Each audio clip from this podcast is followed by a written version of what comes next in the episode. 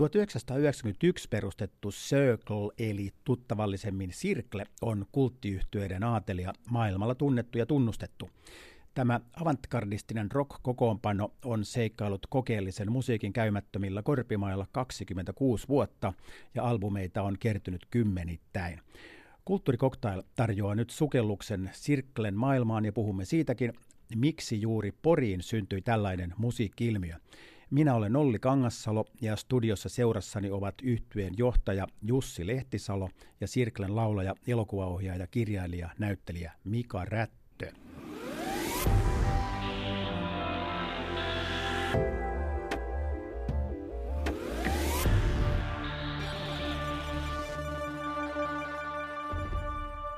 Tiistaina tv Yle Teemalla nähtiin kulttuurikoktailin dokumentti Rättö, Porin samurai. Mika Rättö, miltä tuntui nähdä henkilökuvadokumentti omasta itsestä? No suoraan sanottu, mä en uskaltanut katsoa sitä tv suoran lähetyksen, mutta mä katsoin sen sitä ennakkoa. Kyllä se aina on aika outoa.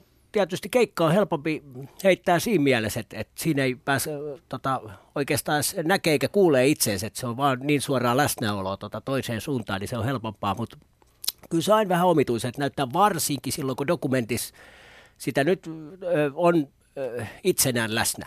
Toisin sitten taas, kun fiktiossa, tai fiktiossa esimerkiksi silloin sä oot rakentanut roolissa tarkkailet itseäsi, vähän niin kuin tätä elokuvaa tehdessä, se oli oikeastaan siinä oppi hyvin nopeasti se, että sitä ei seurannut lainkaan itseään, vaan omaan roolihahmoa. Ja sitä oppi tarkkailee, toimiiko, to, toimiiko se pitääkö se ilmeet, tuoko se ne tunteet ja asiat esiin, mitä itse haluaisi. Joten siinä mielessä oli helpompaa, koska siinä oli toinen persoona käytössä, mutta dokumentissa on aina aika alaston olo. Tässähän tämä dokumentin tekovaihe sattui just tämmöiseen niin kuin periaatteessa suvantovaiheeseen, tai niin kuin normaali-ihmisellä elokuvan tekemisen jälkeen olisi tullut suvanto, mutta sitten yllättäen kävikin, että sähän kirjoitat kirjaa, ja itse asiassa sulla oli sitten Eleonora Rosenholm yhtyeen kanssa levytysprojektia käynnissä, ja kaiken näköistä hommaa, että et sä oikeastaan jäänyt lepäämään laakereille tällaisen – elokuvapuristuksen jälkeen? Joo, nä, tota, näin se on jo tuohon oikeastaan oppinut ja parikymmentä vuotta sitten, että et oikeastaan se tuntuu melkeinpä pelottavalta ajatukselta, että tulee täydellinen, tota, noin, täydellinen tyhjiö jonkun teoksen jälkeen, eli semmoinen aika, milloin ei ole miettinyt mitään tehtäväksi, että et se on aina toiminut itselle ihan hauskasti, että et se siirtymä on aina pehmeä seuraavaa hommaa. Ja koska käytännössä kuitenkin, kun sä neljä päivää makaat sohva, niin kyllä viidenten tekisi jo mieli niin kuin hiukan jotain tehdä. Tai jos siihen jää sitten odottelee, että tuleekohan tässä jonkinlainen idea tai inspiraatio, niin, niin siinä saattaa paniikki iskeä aika nopeasti. Et siitä on helppo sen jälkeen, sit kun se kolme päivää Netflixiä katsonut, niin pirautan sitten jo kavereille, että täytyisikö men hiukan äänittelemään tai, tai jatkamaan seuraavaa projektia tai kirjaprojekti on aina mukava, koska se on oma tahti. Siinä ei ole kenestä, kenenkään muun aikatauluista kiinni. No onko sulla jonkinnäköinen sisäinen pakko siihen luomiseen ja tekemiseen, että, että se tavallaan niin kuin rupeat lahoamaan, jos et sä ole koko ajan liikenteessä? Tai sanotaan, no, verrataan vaikka, että haikala ei pysy hengissä, jos ei se ui. No tavallaan pakko ehkä väärä sana, se on tarve. Ja, ja, ja se tarve, miksi nyt luonnos on tietynlaisia toisilla vaikka niin kuin kova kilpailu vietti, mitä en voi sanoa, että itselläni on. Ö, mutta sellaiset, sellaiset tarpeet ajaa itse silloin kilpailemaan ja harjoittelemaan ja toiset tarpeet tekemään toista asiaa. Mutta kyllä esimerkiksi työtekeminen on ihmisen perustarve ja, ja kyllä jokainen tarvii jos tota, jonkinlaisia haasteita ja jonkinlaista päivärytmiä ja jonkinlaista rutiinia, jonkinlaista ponnistelua, koska, koska kuten sanottu, niin se on käsittämättömän nopeasti, kun sitä pääkopassa tavallaan niin kuin piristävät aineet lakkaa kantamasti. Ja, ja kuten sanottu, niin se ei, ei tarvitse kolme-neljä päivää maat sohvaan, niin alkaa tuntea itsesi kyllä aika apaattiseksi ja niin kuin murhemieliseksi. Ja, ja tietysti taiteilija hommaa monesti yksityisyrittäjä hommaa, että sä joudut itse potkimaan itse siitä ylös ja myös sit itse pistämään peli poikki. Et, et, siinä tekijä on itselleen niin kuin vastuussa.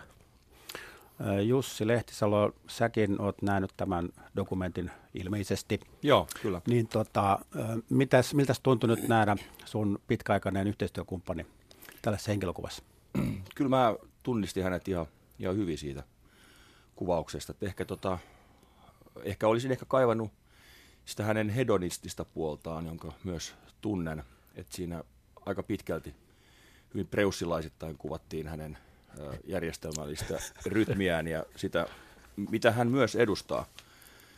Mutta tota, mun mielestä se oli hyvin mainio ja hyvin ymmärrettävä kuvaus Mikan arjesta ja hänen tavasta tehdä asioita. Ja mutta Joo, se, aika... mut se täytyy sanoa mm. tuohon, että se pitää paikkas kyllä tämä hedonistinen puoli, että ei, ei saa ihan liian siloteltua kuvaa tietysti antaa. Kyllä täytyy sanoa, että kun Jussi ja mä päästään vaikka soittoreisuun, niin kyllä me syödään kaikki rahamme yleensä niin kuin hyvissä ravintoloissa ja niin poispäin. Että, että kyllä me sijoitetaan aina ruokakulttuuria, juomakulttuuria siinä reisussa. Jos katsoo sun imagoa niin kun Sirklen lavakeikoilla ja sitten Samurai-elokuvassa, niin sä oot aika hurja, sai petomainen, maaninen ilmestys. Sitten sun tämä niin arkisempi puoli, niin sä, niin kun, sä oot helposti lähestyttävä joviali henkilö. Että siinä on niin kuin mielenkiintoinen ero tämän niin kuin oletetun julkisen minän ja sitten arkisen minän välillä. Että onko sä itse miettinyt koskaan sitä, että tavallaan minkä sä valitset niin kuin rooliksi? No käytännössä se tapahtuu, se tapahtuu automaattisesti. Et, et se, se ei ole niin kuin, en ole rakentanut itsestäni minkäänlaista hahmoa. Fyysisyys tulee niin kuin esimerkiksi esiintyä automaattisesti itsestään, että et mun täytyy nimenomaan yrittää paljon enemmän, jos mä oon tekemättä, niin kuin tekemättä vähemmän. niin se on itselleen niin kuin hankalampaa. Ja mä muistan, kun sitten alkuaikoidenkin soiteltiin, niin siellä monesti tuli noottiin vaikka tota noin, niin rumpali silloin tälle tökkäsain kapulaa selkää, että koit, tota, tota, koit nyt hetken on siinä niin, tota, hiljaa paikallaan ja minimalistisen, mitä homma pitää hoitaa, että sä nyt hötkyt niin kuin joka suuntaan. Ja, ja se oli itse asiassa, tota, sitä puolta täytyy tuoda paljon enemmän esiin, että et, et, sellainen tietynlainen fyysinen, fyysinen kohkaaminen, mikä siellä tulee, niin se tapahtuu, se on niin kuin sisäänrakennettu ilmaisemismuoto. Ja, ja sitä ei tarvitse pakottaa. Et näin se vaan tapahtuu. No niin, tässä dokumentissa Rättöporin Samurai, siinä nähtiin myös legendaarista underground-bändiä Sirkleä, ja te olette keskeiset jäsenet tässä bändissä, niin tota, tässä tuli puheeksi tämä esiintyminen, ja bändillä näyttää olevan hyvin tärkeä tämä performanssinen puoli. Meillä on aina ollut kyllä Sirklen kanssa mukana tätä performanssitaidetta. Se on oikeastaan muuttunut sitten ehkä, kun meistä tullut vähän iäkkäämpi, niin muodostunut selvästi aktiivisemmaksi, ja se on aika paljon alkanut pyörimään keskushaamon eli Mikan ympärillä, koska, koska hän ajaa itse sellaiseen tiettyyn fyysiseen hurmostilaan, joka sitten myös tarttuu meihin muihin. Ja välillä me muut kannetaan siinä vastuuta, mutta kyllä Mika siinä toimii aika pitkälti sellaisen kapellimestarina. Ja tota, me niin yritetään vahvistaa sitä, sitä kokonaisvaikutelmaa. Ja tota, mä oon itse henkilökohtaisesti ilahtunut siitä, että meillä on tämmöisiä perform- performanssiivisia juttuja. Ja sitten taas toisaalta kaipaa myös osittain sellaisia staattisia hetkiä, jolloin tapahtuu tämmöisiä pysähtyneisyyden tunteita ja jäämme johonkin täysin jumiin, jolloin sitten yleisöllä ei ole niin paljon viihdettä katseltavaan, vaan he voivat ikään kuin, niin kuin saada omaa aikaa ajatella ja, ja kelata niitä tapahtumia ja sitä kautta sitten syventyä siihen omaan inspiraationsa hetkeen, mikä kuitenkin on mun mielestä henkilökohtaisesti tärkeää, että yleisö inspiroituu. Eli tavallaan liiallinen aktiviteettikin saattaa sitten viedä pois siitä ytimestä, joka kuitenkin sitten lepää siellä niissä musiikin nuoteissa ja siinä rytmissä ja harmoniassa ja siinä hurmoksessa, mikä siellä on. Että tota, et, et, siksi se tapahtuu tämmöisinä niin periodin luontoisina, että meillä on pieniä sovittuja asioita, jolloin tehdään tämmöisiä minimalistisia juttuja tai jotakin muuta, ja, ja, ja tota, mutta kuitenkin tärkeää on pitää se myös niin, että yleisöllä on aikaa, että se ei ole pelkkää niin viihdettä ja, ja hauskaa seurattavaa. Mm. Siitä tulee usein mieleen, että ei ole turhaan käytetty termiä turkkalaisuus, että siinä on jotain samaa Mikan esiintymistyylissä, jos ajatellaan ä, Turkan tota, seitsemän veljestä tai kiimaiset poliisit tai näitä, näitä tota, TV-sarjoja. Mutta sitten siinä on myös, tulee mieleen, että olisi tämmöinen ikään kuin hidastettu trippi, huumetrippi suorastaan, että se tapahtuu siinä lavalla edessä. Että mitäs tästä mielikuvasta sanot? Voisi jatkaa tähän vielä. Tota, mulla on henkilökohtainen kiihoke on ollut musiikin teossa tämmöinen niin ajan pysäyttäminen. Eli tavallaan tämmöisen nautinnon hetken jotenkin juuri ennen sitä tavallaan, kun se laukeaa jonkinlaiseksi kertosäkeeksi tai se vapautuu orkastiseksi huippukohdaksi, niin mua on aina kiihottanut se hetki ennen sitä. Että semmoinen ranskalainen filosofi kuin Jean-Luc Nancy on tutkinut sitä, niin kuin, että mikä on kaikista merkityksellisin hetki, niin hänen mukaansa se voisi olla esimerkiksi hetki ennen orkastista huippukohtaa tai hetki ennen vaikka musiikissa kertosäettä. Ja siksi mua kiihottaa sen latauksen niin jännitteen lisääminen ja luominen, aja, sen ajaminen äärimmilleen, joka ei välttämättä koskaan vapaudu. Ja tota, se on mulle henkilökohtaisesti ollut hyvin tärkeä kiihoke ylipäätään musiikin tekemisessä. Ja nyt, nyt tässä viimeisen ehkä kymmenen, jopa 12-13 vuoden aikana, kun mun musiikillinen käsitys on jollain tavalla regressoitunut siinä mielessä, että mä, mä olen alkanut tekemään selvästi popmusiikkia. Ja ihan kaikkien näiden, mulla on aika paljon lukuisia projekteja, joiden kanssa mä teen, niin, niin se on hyvin tota tämmöistä kerronnallista. Eli siellä tapahtuu nämä tämmöiset regressiiviset A, B, C osat ja ne toistuu. Ja mä oon ikään kuin kadottanut sen, sen taidepuolen siitä musiikista, joka sitten kuitenkin mua sit ehkä sit loppupelissä kiihottaa kaikista eniten, mutta mä odotan ikään kuin sen regressiovaiheen loppumista ja sitten mä taas siirryn sellaiseen avantgardistiseen progressioon, joka sitten vie taas johonkin eteenpäin. Tuota niin, äh, Sirkle on ollut juuri kiertueella ja uusi levy on tullut. Niin minkälainen oli tämä teidän kiertue? Minkälaisia kokemuksia Euroopasta? Se oli varsin onnistunut ja se mikä oli mukava, niin se oli, se oli napakan lyhyt. Me oltiin kuusi päivää, kun me oltiin reissussa. reissussa ja tota, jokainen keikka, että mä luulen, että silloin tällä, kun niitä on ollut tota, hiukan usein piini sitä, sitä jossain vaiheessa porukka hieman hieman väsähtää. Sen takia me viimeksi päätettiin, että pidetään puolen vuoden pieni hengähdystauko ja antaa tota työläistä käydä ihan rauhassa hommis ja, ja, ja kerätään semmoinen uusi, uusi pieni niin kuin innokas energia. Ja nyt puolen vuoden jälkeen me sitten tota lähdettiin poikien kanssa reissuun, niin se meni mun mielestäni jokainen ehto. niissä oli jonkinlainen niin kuin juju, niissä oli tota, mukava energia ja niissä oli, niissä oli jonkinlaista niin kuin het, hetken elämisen voimaa. Ja mun mielestä niin ne jokainen keikka, mikä siinä sitten soitettiin, niin oli ö, varsin onnistuneita. Ja, ja siinä oli sitten viime, tota, se perustui vähän siihen, että siellä oli lopussa, viimeisen piti olla sitten vielä perjantai tai semmoinen isompi festivaali tuolla, tuolla missä Walesissa, Skotlannissa. Walesissa, Ve- Walesissa joo. joo. Ja se, tota, he joutuisi peruttaa koko festivaali, että siinä meni tavallaan sitten, niin meiltä ehkä se viimeinen häntäpää meni meni blörinäksi, mutta siitä oli murheellisia tarinoita, tietty kuuli, että siellä oli osa ostanut sit Amerikasta lippuja ja, ja hotellit maksanut ja niin poispäin, että se ei sitten onnistunut, onnistunut se, mutta, mutta kaikki kuusi, mitkä soitettiin, niin oli mielestäni ö, mainioita ja mun mielestäni se oli hyvä, hyvä mittari kiertua myös, että et, et, pari-kolme viikkoa olisi ollut liian pitkä tota noin, niin vanhoin papoin siinä mielessä. Onko se sillä että että sinä oot, sä et tykkää olla kiertueilla, että sä viihdyt enemmän himassa? Henkilö, tota, henkilökohtaisesti näin on aina ollut. Miksi näin on, niin en, en tiedä. Mutta joka kerta itse on viihtynyt enemmän vähän niin kuin kone ääressä naputtelemassa. Ja studiossa mä oon aina tykännyt touhut ja, ja, ja värkätä. Ne on, tota, mä muistan silloin pikkupoika, mä jossain vaiheessa haaveilin, että et, kyllä musta varmaan tulee tota, semmoinen maailmanmies, että mä kiertelen tota ympäri maailmaa ja matkustelen, mutta sitten kun se alkoi se ruljanssi, niin se oli kolme päivän jälkeen oli jo niin ikävä, koti-ikävä ja neljä päivän jälkeen oli jo väsynyt ja niin poispäin. Et ei se koskaan sitten ihan, ihan oma luonne taipunutkaan siihen, mikä oli se alkukuvitelma. Mutta nämä on ainoastaan ominaisuuksia, mitä, mihin koko ihmiselämä menee tavallaan tutust, meidän itsemme tutustuessa meihin itsemme. Ja, ja, ja joskus ne jotkut, jotkut ominaisuudet hiukan niin kuin helpottaa ja jotkut päinvastoin vaan vahvistuu ajan mittaan. Ja, ja, ja niiden tosiasioiden kanssa me on elettävä tässä elämässä, mutta siitä huolimatta, että sitä jäisi ainoastaan himaa tota, noin, naputtelemaan yksinään sen takia, että se on vahvempi puoleni, niin, niin sellaista mä en kyllä kannata. Että kyllä ihmisen on tulta päin mentävä mentävä koko elämänsä ajan ja rohkeasti niin kuin ryhdyttävä asioihin ja heittäydyttävä asioihin myös, mitkä eivät ole omia vahvuuksia tai itselleni mieluisia, koska muuten, muuten täällä jää tekevä, tekemättä aivan liian paljon.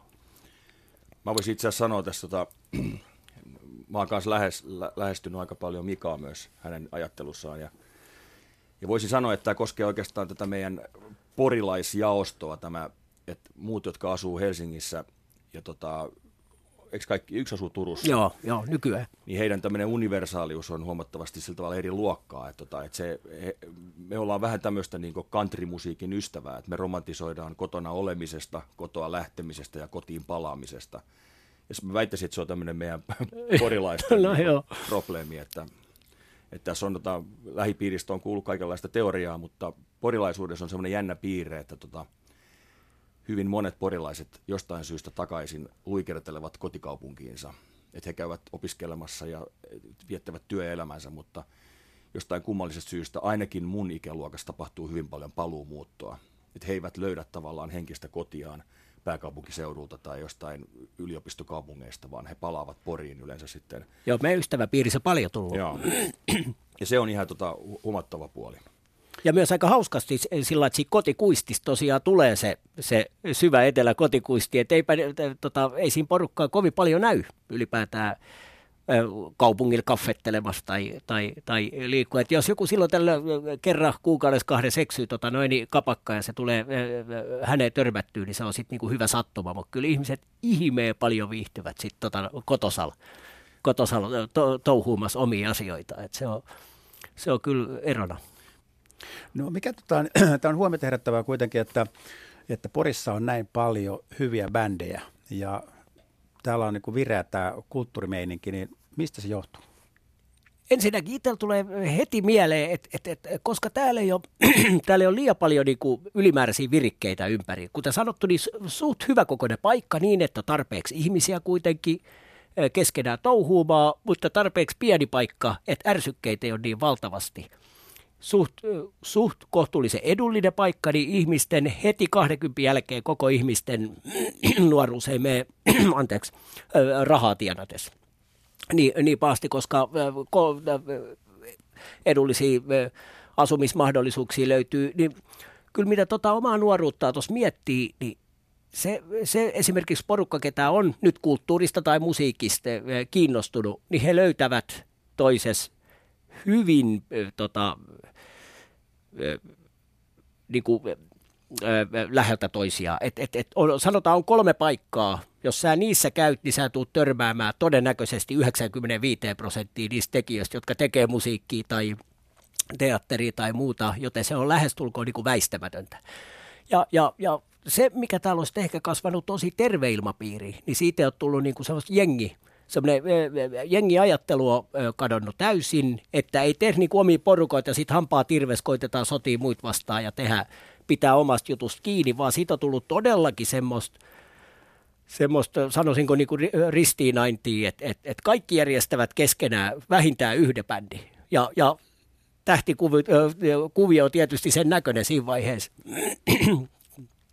kun jokaisella on keskenään tota, jonkinlainen yhtiö. Ja kyllä mä muistan, meillä on varmaan Jussikin kanssa parhaimmillaan, niin kyllä joku, ehkä nyt hiukan liiottelee, mutta 15 yhtyöt niin kuin melkein samaan aikaan, kymmenen nyt joka tapauksessa. Et, et, ja, ja aina oli yhdestä, seuraavasta bändistä oli yksi soittaa lisää, toisesta oli kaksi, ja sitten Jussilla ja mulla oli just vähän erikseen bändi, ja sitten kuitenkin siitäkin tuli jossain vaiheessa taas yksi bändi ja noin poispäin. Ja, ja se ilmiö oikeastaan sitten niinku mahdollisti sen, että kaikki, jotka oikeasti haluavat, haluavat musiikkia tehdä, myös tekevät sitä keskenään.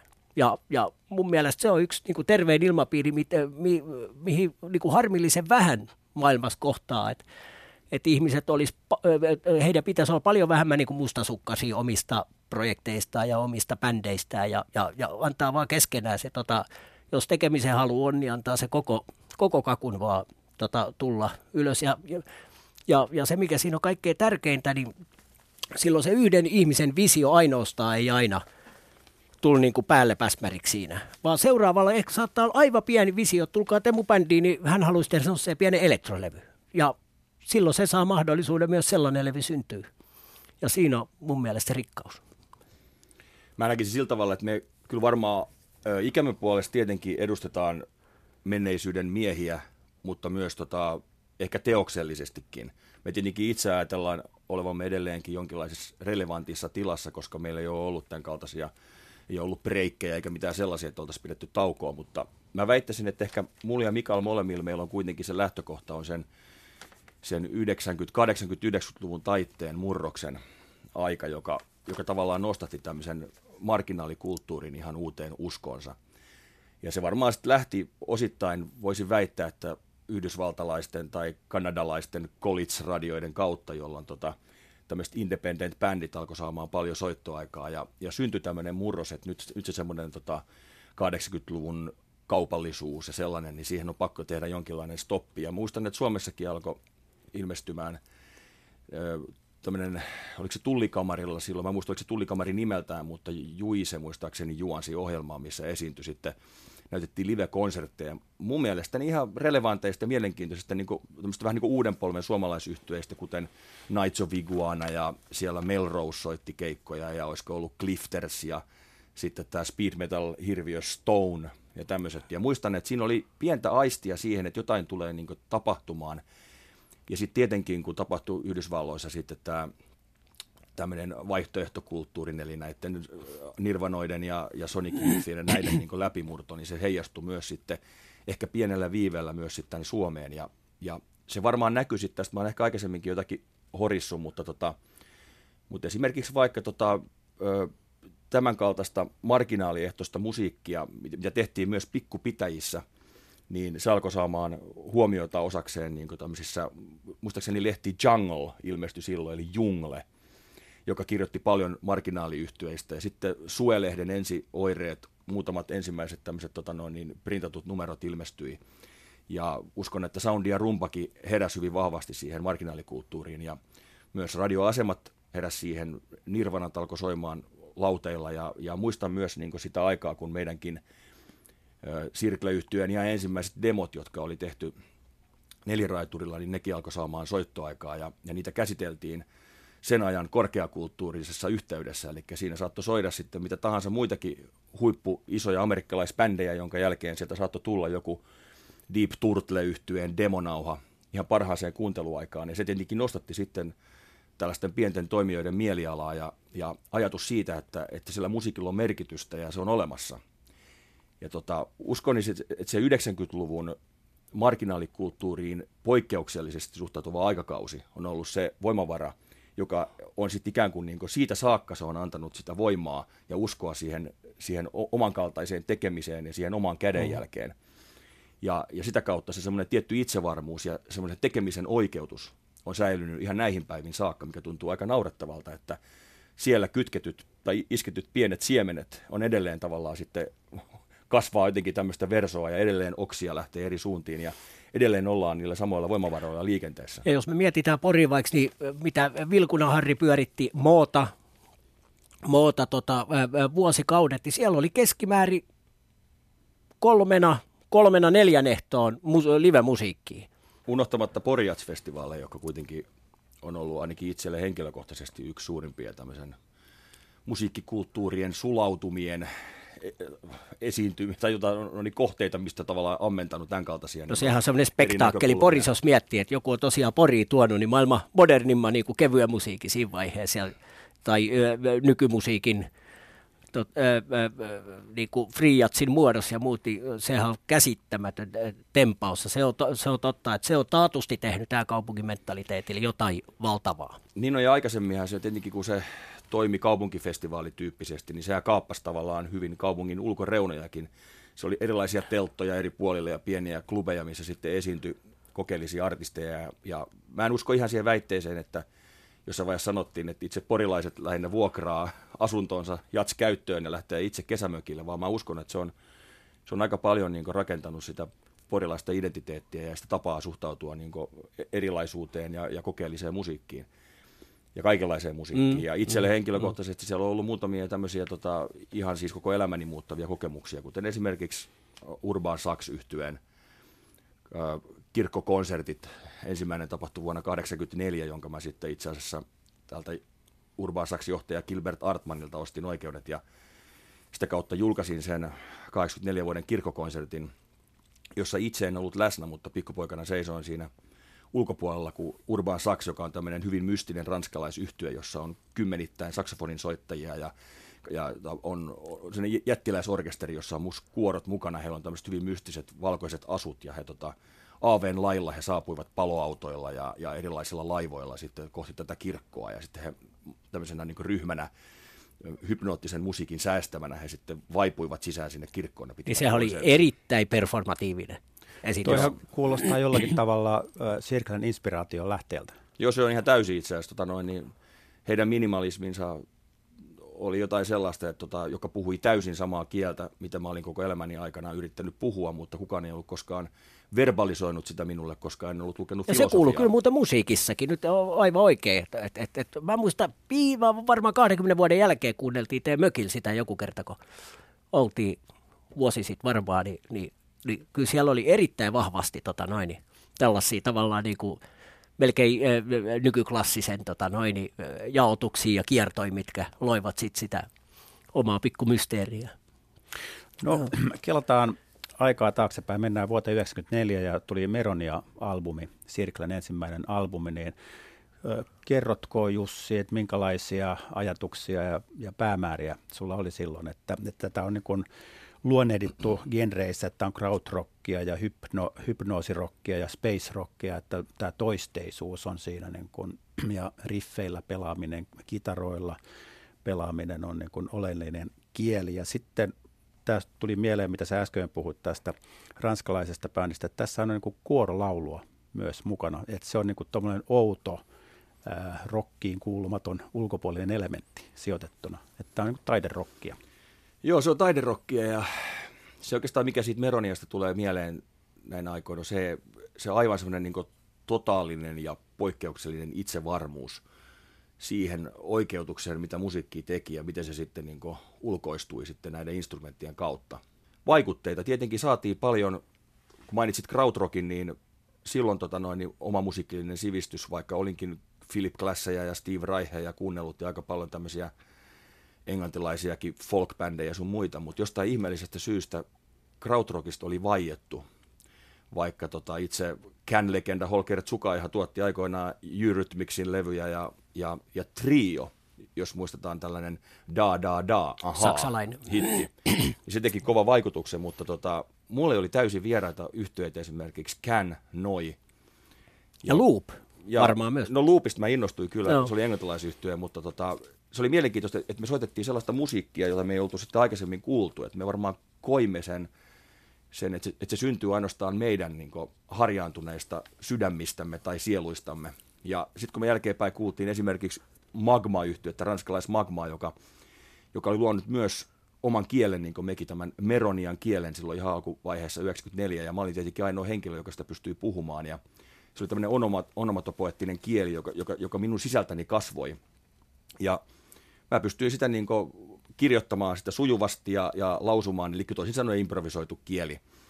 Ja sitten jälkeenpäin, sit kun aloin itse 90-luvun puolivälissä kuuntelemaan vaikka magma yhtyettä niin, niin siellä oli paljon yhtäläisyyksiä. Että se oli myös oli samalla kaltainen logo hyvin pitkälti, mikä, mitä me käytimme. Ja sitten oli tämä Gobayan kieli, joka kertoo tämmöisestä jostain toisesta planeetasta. Ja heidän vaikutteensahan oli aika pitkälti tämä John Coltranein spirituaalinen puoli. Ja huomasin, että sellaista samankaltaista spirituaalisuutta itsekin oli aina etsinyt omaan elämäänsä. Eli toisin sanoen täyttämään niitä tyhjöitä, joita tavallaan se normaali arki ei, ei pystynyt täyttämään ja, ja, ja täydentää ikään kuin rakentaa pieniä siltoja sisäisten tyhjöiden yli ja siirtyä seuraaviin etappeihin. Ja sillä tavalla mä koin sen musiikin hyvin vahvasti ja spirituaalisesti. Ja sitten puhumattakaan siitä, että siinä oli hyvin vahva, vahva ryhmä, jonka ympärille se rakentui. Tuntui, että kaikki olivat ikään kuin – samoissa aivoissa rakennettiin tämmöinen kollektiivinen tajunta, joka oli paljon enemmän kuin tämmöisten yks, yksilöiden niin kuin käsittelytaito. Ja siitä syntyi semmoinen ihan valtava hurmostila, kunnes niin kuin kaikissa tämmöisissä, tässä tapauksessa kyseessä oli vain ajatuksellinen kommuuni, mutta ne yleensä sitten murtuvat. Ihmisten henkilökohtaiset tavoitteet, niiden tota, halut tehdä omia yksilöllisiä asioita, ne menee yleensä tällaisten kollektiivien edelle ja se, se romahtaa, niin kuin nyt aika useasti – ja esimerkiksi yksi henkilö soittajista me lähti, tota noin, niin Petri lähti tota, Puolaa opiskelemaan elokuvaa. Siinä on se Lotsin mm, elokuvakoulu. Ja, ja sitten osa jatkoo, osa jatko sitten tota noin, niin joku lopetti sitten ihan muista syistä ja sitten joku lähti enemmän sitten opiskelemaan, keskittyi opintoihin ja näin poispäin. Ja sitten tapahtui sen valtava murros, jolloin sitten ikään kuin tällainen voisi sanoa kollektiivinen hurmostila, niin se jouduttiin asettamaan ikään kuin uudelleen ne palapelin palaset, joilla aletaan rakentamaan taas Ja moni orkesteri varmasti olisi tuhoutunut siihen mahdottomuuteensa, mutta jostain kummallisesta syystä tämmöinen mun intapäisyyteni, josta voin kiittää vaikka esimerkiksi omaa isääni, ja hyvin meillä on samanlaisia vähän taipumuksia, ja myös Mikallakin on se sama Eikä. tietynlainen intapäisyys, niin, niin se pakotti jatkamaan. Että, että mun mielestä musiikkia kannattaa tehdä vaikka jossain määrin, jos vähän kars, karskisti sanoo, vaikka va- vaurioituneessa tilassa. Ja se musiikki vaan muuttui, muuttui muotoaan. Ne esteettiset elämykset, ne semmoiset tunneperäiset elämykset, joita aikaisemmin olin saanut, ne muuttuivat toisenlaisiksi, jolloin ne muuttuivat myös minulle haasteellisiksi, jolloin jouduin suhtautumaan siihen ikään kuin hyvin itsenäisesti omaksi taiteeksi kokene, kokeneena ihmisenä, niin jouduin suhtautumaan niin eri tavalla. Ja sitten pienten muovautumisten kautta päädyimme siihen tilanteeseen, esimerkiksi Mika liittyi ryhmään, ja tota noin, niin Mika liittyminen mulle henkilökohtaisesti on ollut ehkä se, se tärkein murros siinä, ja sitten siihen tuli myös lisää soittajia, jo, jo, jo, jolloin me omaksuimme taas tällaisen valtavan yhteisöllisen maailmankuvan, jota me olemme puhaltamaan eteenpäin. Ja, ja siihen on nyt sitten vielä lisää, tullut kaksi herraa lisää tässä sitten kymmenen vuotta sitten. Ja tuntuu, että se, tota, se on aina aika ajoin niin kuin jopa vahvimmillaan. Eli jos voisi ajatella sitä asiaa, että, että, tota, että elän edelleenkin omaa unelmaani. Joo, se on ehkä vähän joskus tavallaan lapsellista ajatella, että ensirakkauden jälkeistä elämää ei olekaan. Jos puhutaan vaikka rock'n'rollin relevanttiudesta ja jos voidaan tämmöistä kollektiivia vaikka ottaa metafora tai ei edes metaforaa, vaan ottaa yksilöpuolelta, niin mä kyllä valitettavasti edelleen kuvittelen, että tämä kollektiivisena on sama kuin vaikka, että Jaromir Jaagar pelaa edelleen 45-vuotiaana nhl huipputason kiekkoa. Eli mä ajattelen niin lapsenomaisesti tästä asiasta edelleenkin, vaikka mulla on ollut tässä tosiaan 45 vuotta aikaa muuttaa näitä lapsuksia jonkinlaiseksi ehkä hieman analyyttisemmaksi no, nyt, on myöhä, nyt on myöhästi enää kyllä. Se on täysin myöhäistä. Joo. Niin, no, tässä vielä kiinnittää huomiota se, että tämä on undergroundia, tai tämä on siinä mielessä, että tämä on vaihtoehtomusiikkia ja marginaalit, ette ollut missään kaupallisessa suuressa menestyksessä, ette ole juhlinut listoilla, että onko paras listasijoitus ollut jotain 30 sirklellä vai? Meillä oli kyllä sellainen periaate jossain vaiheessa, että jos nostaa listoille, niin lopetetaan. Että nyt me ei ole tajuttu lopettaa, vaikka olisi pitänyt. Koska me ei nostu listoilla, siitä se, se on ihan selvä Mutta just selvä tämä jatko. näin, että, että teille on ollut palkinto tämä niin kuin luovuus, että on saanut tehdä sitä, mitä haluaa. Että se on pitänyt yllä tätä. Joo, se varmaan on niin kuin, sillä jos ajattelee, että on vähän niin kuin eri otantoja, että tekeekö rakkaudesta lajiin vai... Mä uskon, että paljon varmaan populaarimusiikin puolella on totta kai ihmisiä, jotka tekee rakkaudesta lajiin, ja sitten se on tullut ikään kuin tämmöisenä lisä, lisämausteena se menestys, että, että he on ollut tekemisissä, saattaa olla, että on hyvät yhtyöt tai hyvät yhteistyöhenkilöt, tai on osunut joku kappale johonkin mainokseen tai televisio-ohjelmaan, joka on sitten edesauttanut sitä nousua, mutta kuten sanoin, että mua kiinnostaa se, se lataus ennen kuin asiasta tulee merkityksellinen – niin mä ajattelen valitettavasti asiasta niin, että, että kaikki semmoinen taide, joka on relevanttia tässä kyseisessä ajassa, niin se ei ole relevanttia enää huomenna. Ja sen takia mua ei populaarikulttuuri kiinnosta pätkävertaa. Ja mua hävettää esimerkiksi sellainen, että, että mä, mä vaikka niin katselen vaikka TV-sarjoja aamusta iltaa, varsinkin semmoisina ajanjaksoina, kun ei, ei ole oikein, ei ole tämmöisiä kulttuurillisia virikkeitä tai että tota, että illat oikeastaan sujuu siihen, että mä katson toinen toistaan surkeampia TV-sarjoja ja, ja mä en ole tehnyt sitä hirveän montaa vuotta vielä, mutta lukiessani Patti Smithin kirjan uh, Just Kids, joka oli eli kerran kakaroita muistaakseni se suomennos, oli äärimmäisen mielenkiintoinen kuva, kun hän ui tämmöiseen tota, New Yorkin genreen, seurusteli siellä kuuluisien valokuvaajien kanssa ja tota, hengaili siinä Andy Warholin Factory – piirissä ja kaikki oli aivan mielenkiintoista ja, ja, ja oli aivan hurmoksessa siitä tota ajan kuvasta ja siitä tilasta, mitä joku ihminen on elänyt. Tämmöinen kuitenkin, voisi sanoa tämmöinen kulttuurillinen monumentti, jos ajattelee Patti Smithia ja hänen tekemään taidetta. Sitten tuli hänen seuraavan kirjansa, mä muistan nyt sen, edes sen nimeä sen kirjan, niin se, oli, se perustui siihen, että hän tota, hyvin inspiraatio, inspiraationaalisesti alkaa kirjoittamaan kyseisestä hetkestä. Että hän ei ole aikaisemmin miettinyt, mitä hän kirjoittaa. Hän alkaa kirjoittamaan vaikka tätä meidän hetkeämme tässä haastattelutilanteessa, että Olli haastattelee ja Mikan kanssa tässä vastaillaan. Niin, niin näistä muutamista mm, kappaleista, mistä tämä kirja koostui, tämmöistä erillisistä pikkunovelleista, niin hyvin monet käsitteli sitä, miten hän on koukussa näihin televisiosarjoihin. Hän mainitsi muun muassa tämän Siltasarjan ja hän mainitsi, ää, mikä se on se, tota, se, se yksi poliisisarja, tota, Jälkiä jättämättä. Ja hän kertoi muun muassa luentomatkastaan, muistaakseni Japaniin, josta hän lensi sitten omaan lempihotelliinsa Ai niin, Lontoon, sä kerroit jotain. Lontoon Basewateriin, jossa hän vuokrasi huoneen ja katseli siellä tota englantilaisia poliisisarjoja. Kiire oli suoraan asemalla. Et siinä, on, siinä on jonkinlainen tämmöinen nyt joukkohypnoosi, että tavallaan mm. se, se sisältö ei riitä haastamaan meitä eikä antamaan meille sisällöllisesti mitään, mutta se riittää meidät koukuttamaan. Ja sitten tota HBO tai joku muu laatusarjojen tekijä tarjoaa meille ikään kuin jatketta siihen seuraavaa, seuraavaa kiintiötä siihen seuraamiseen. Ja, ja mun täytyy kyllä henkilökohtaisesti sanoa niin, että, että teen kaikkeni, että saisin sen poikki, sen, sen, tota, sen jatkuvan tämmöisten TV-sarjojen seuraamisen.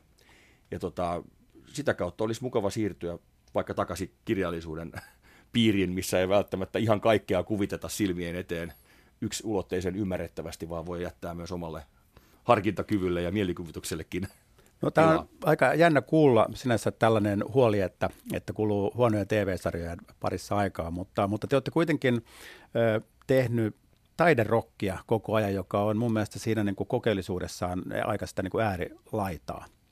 Niin tota, ö, sinänsä en olisi huolissani niin kuin sellaisesta. Mutta joo, mennään tähän ö, Sirklen uraan, niin siinä vaiheessa kun Mika tuli mukaan peliin, niin oliko nämä albumit äh, Prospekti ja, ja tota, Taantumus?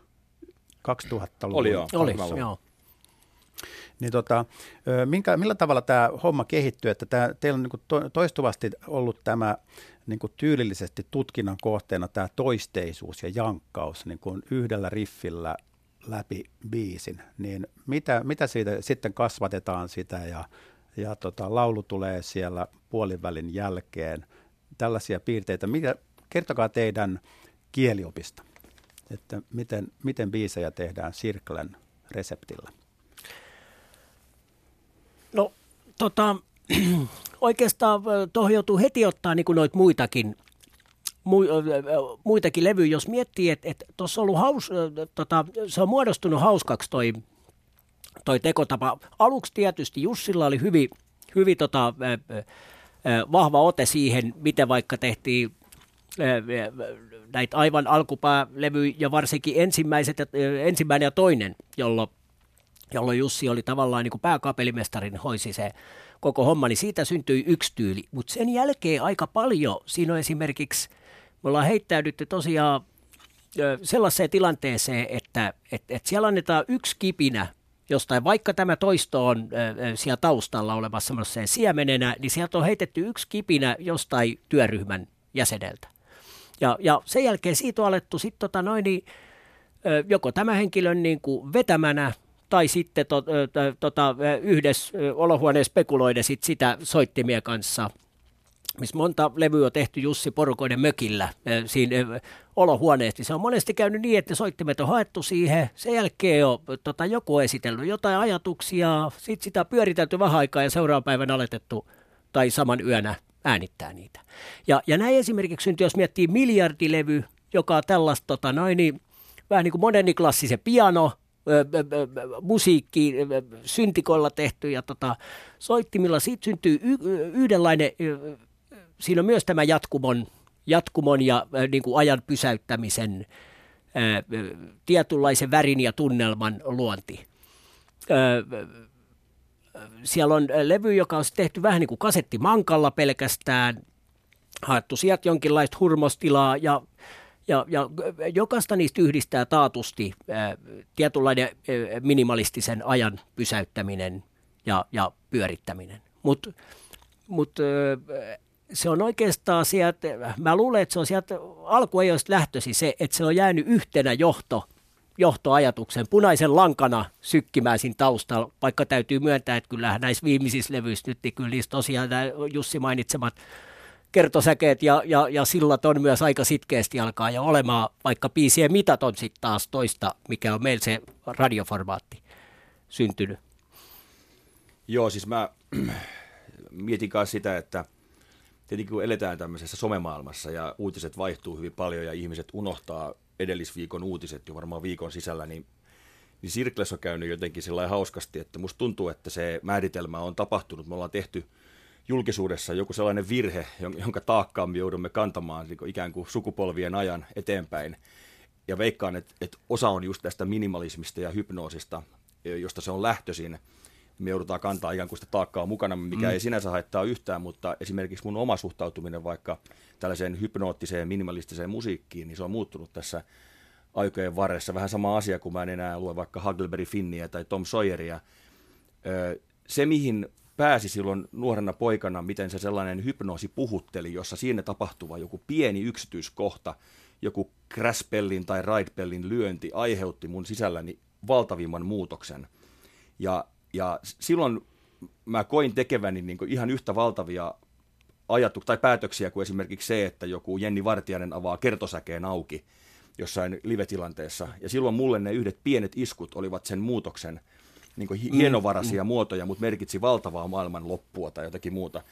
Mutta mulla on tapahtunut sisäisesti jotain sellaista valtavaa muutosta tässä vuosien varressa, että mä en pääse enää siihen savaan, siihen autuuden ja onnen tilaan, kun onni on staattista.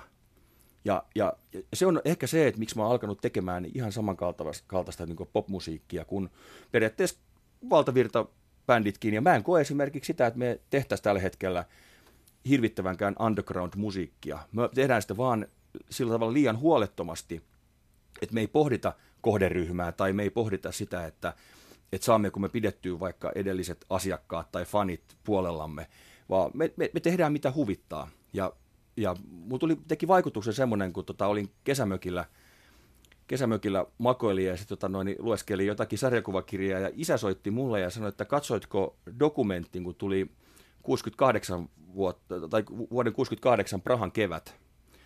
Se oli joku dokkari tähän liittyen, en muista sen dokumentin nimeä, ylältä varmaan tuli. Ja tota, siinä, siinä oli tämä Havel, vanha presidentti, niin se käsitteli tämmöistä taideryhmittymää kuin Plastic People of the Universe.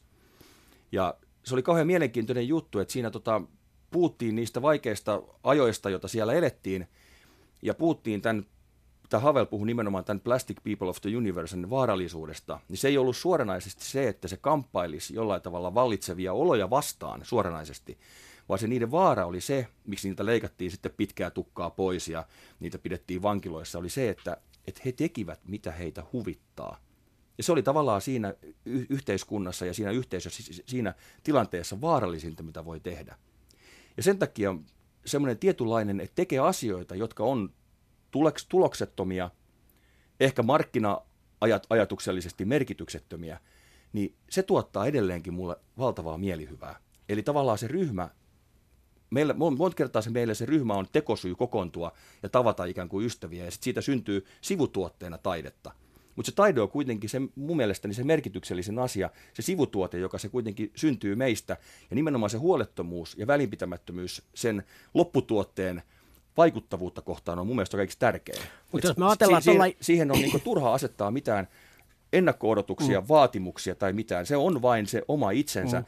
ja se voi herätä henkiin 50 vuoden päästä tai 100 vuoden päästä, tai sitten sen aika on ollut jo 50 tai 100 vuotta sitten, mutta se on kuitenkin möhkäle jonkinlaista taideteosta, joka odottaa ilmentymishetkeään. Ja mä en ole kiinnostunut siitä, että se hetki olisi tämä hetki. Mm.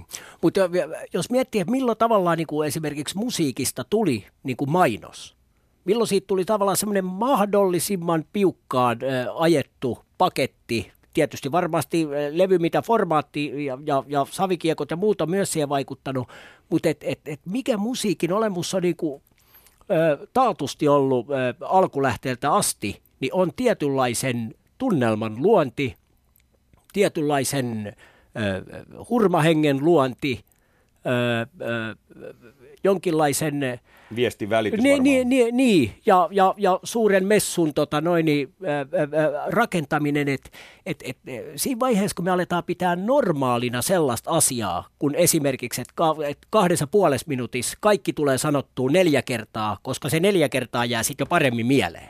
Ja siinä vaiheessa me koitetaan ahtaa niitä järjettömää paniikin sellaiseen pieneen kompressoituun pakettiin, missä ne kaksi sanaa jäävät eh, ihmisten mieleen niin, että he voivat hokea sitä ja kuuntelevat sen, sitä kautta vaikka niin kuin, uudestaan, niin ne on aina vaarallisia hetkiä siinä vaiheessa, kun tuollaista aletaan pitää niin kuin normaalina. Esimerkiksi myös elokuvassa Hollywood kaavaa, jos ja on tota, kahdet käänteet, jos on minuuttimäärä, milloin tulee ensimmäinen muutos, ja ja, ja, ja ennen loppuratkaisua tota noin, niin oikeoppinen kliimaksi ja kahden minuutin kohtaukset, jotka on ohjattu. Silloin kun tällaista kaavaa ruvetaan myös pitää niin kuin täysin itsestäänselvänä niin kuin normina, että näinhän tämä nyt pojat vain tehdään, ja, ja, ja, ja se siitä, niin ne on vaarallisia hetkiä tässä maailmassa. Et, et, et, siinä mielessä sellainen ä, aina – maailma tarvitsee vastarannan kiiskinsä, jotka kyseenalaistavat kaiken, tekevät kaiken väärin.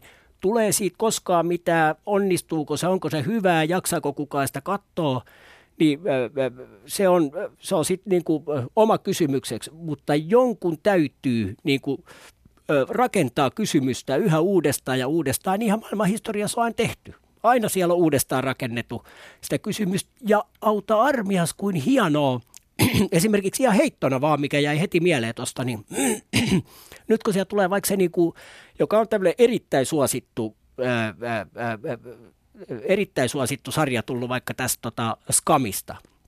Norjala, norjalaisesti ta, tota, tajuaa, että et se on periaatteessa kaikkia normein vastaa siinä, että, että se tarina on vaan näiden nuorten ihmisten elämää ja kaikki kuvat on suurin piirtein lähikuvia tai puolikuvia.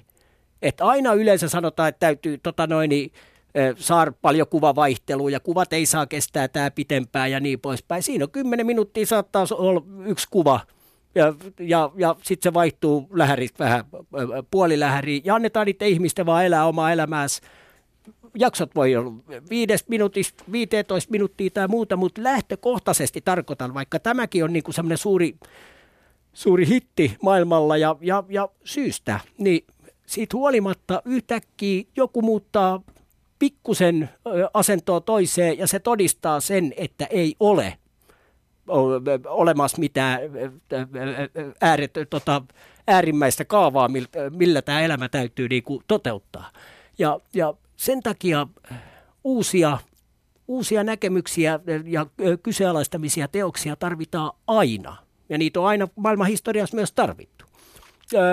Jos ihmiset esimerkiksi kuuntelee meidän jankutuskeikalle, että et, et, eikö tässä tapahdu mitään muutoksia, mutta minkä teki esimerkiksi niin kuin tekno, kun se tuli 90-luvun alussa, niin kukaan ei kyseenalaistanut enää sitä, että täällä käy sama niin kuin pasari hakkaa kahdeksan tuntia putkeen siinä vaiheessa, kun se se, se kokemuspiiri otettiin mieleen, takaisin alkuun, niin sitten mentiin taas niin kuin viidakkoa takaisin. Sitten vaan äh, junkattiin menemään ja päät heiluu ja sama niin kuin äh, tahkoaminen käy.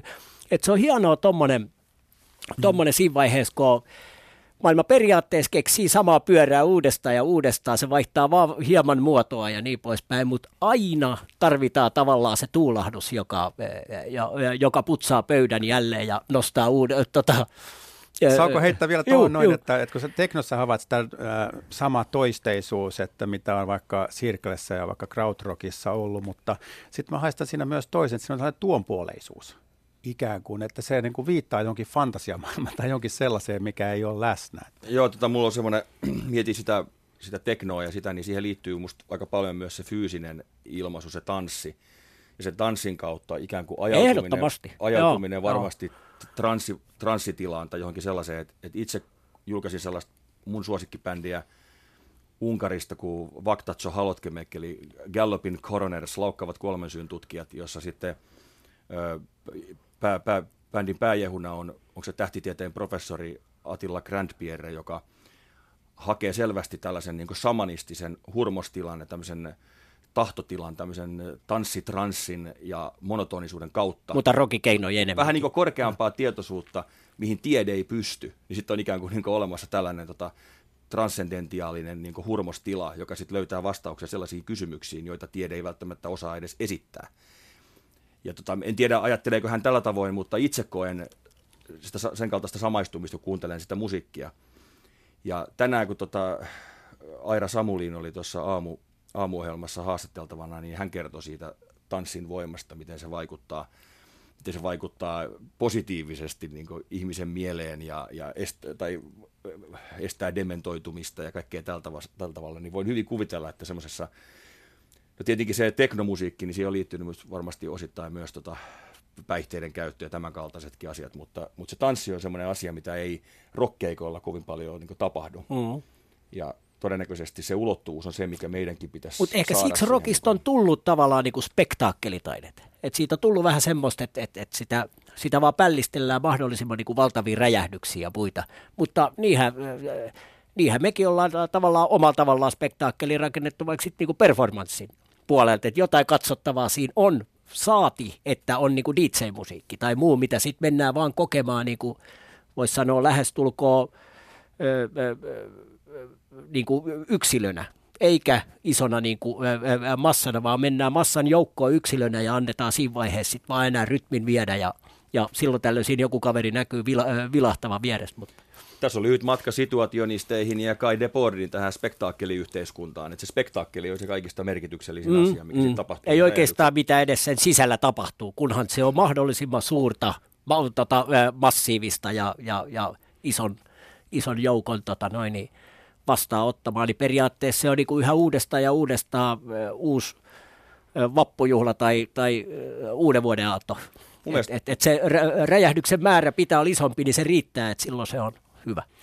No niin, nyt aletaan vetää tuota lankoja yhteen ja palataan vielä Sirklen uuteen albumiin Terminal.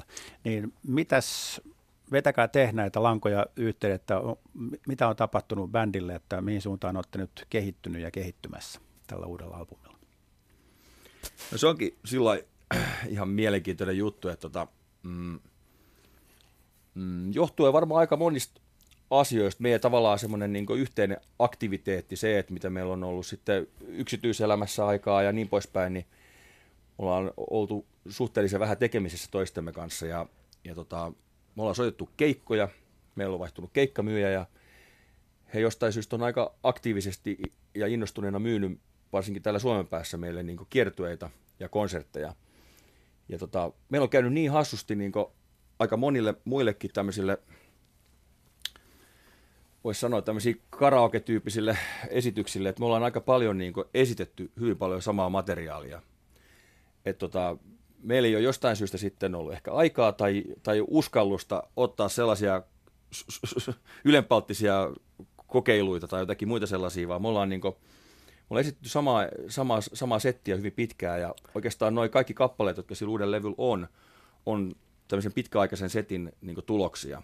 Eli niissä on taustalla paljon soittotunteja, jotka lähinnä ovat tapahtuneet konserttitilanteissa, mutta kuitenkin tota noin, niin se perustuu vähän ehkä voisi sanoa vähän vanhaan materiaaliin, jossa on pari uudempaa esitystä, joka sitten kursittiin kasaan hyvin pikaisesti ennen levyn ilmestymistä. Ja me äänitettiin sinne vähän enemmän materiaalia, joka sisälsi ö, aika paljon kokeellisiakin juttuja. Mutta sitten kun tota, aukesi tämä mahdollisuus, että tämä Southern Lord, tämmöinen yhdysvaltalainen, ö, muusta erittäin profiloitunut jopa brändinä ajatellen mielenkiintoinen levyyhtiö, niin he halusivat julkaista meidän materiaalia, niin me koimme, ko- koottiin siihen ehkä hyvin tämmöinen niin rockpainotteinen ilmaisu ja oikeastaan jätimme käyttämättä sitten nämä kokeellisimmat tota noin, päräykset, jotka jää sitten odottamaan ilmentymismuotoaan.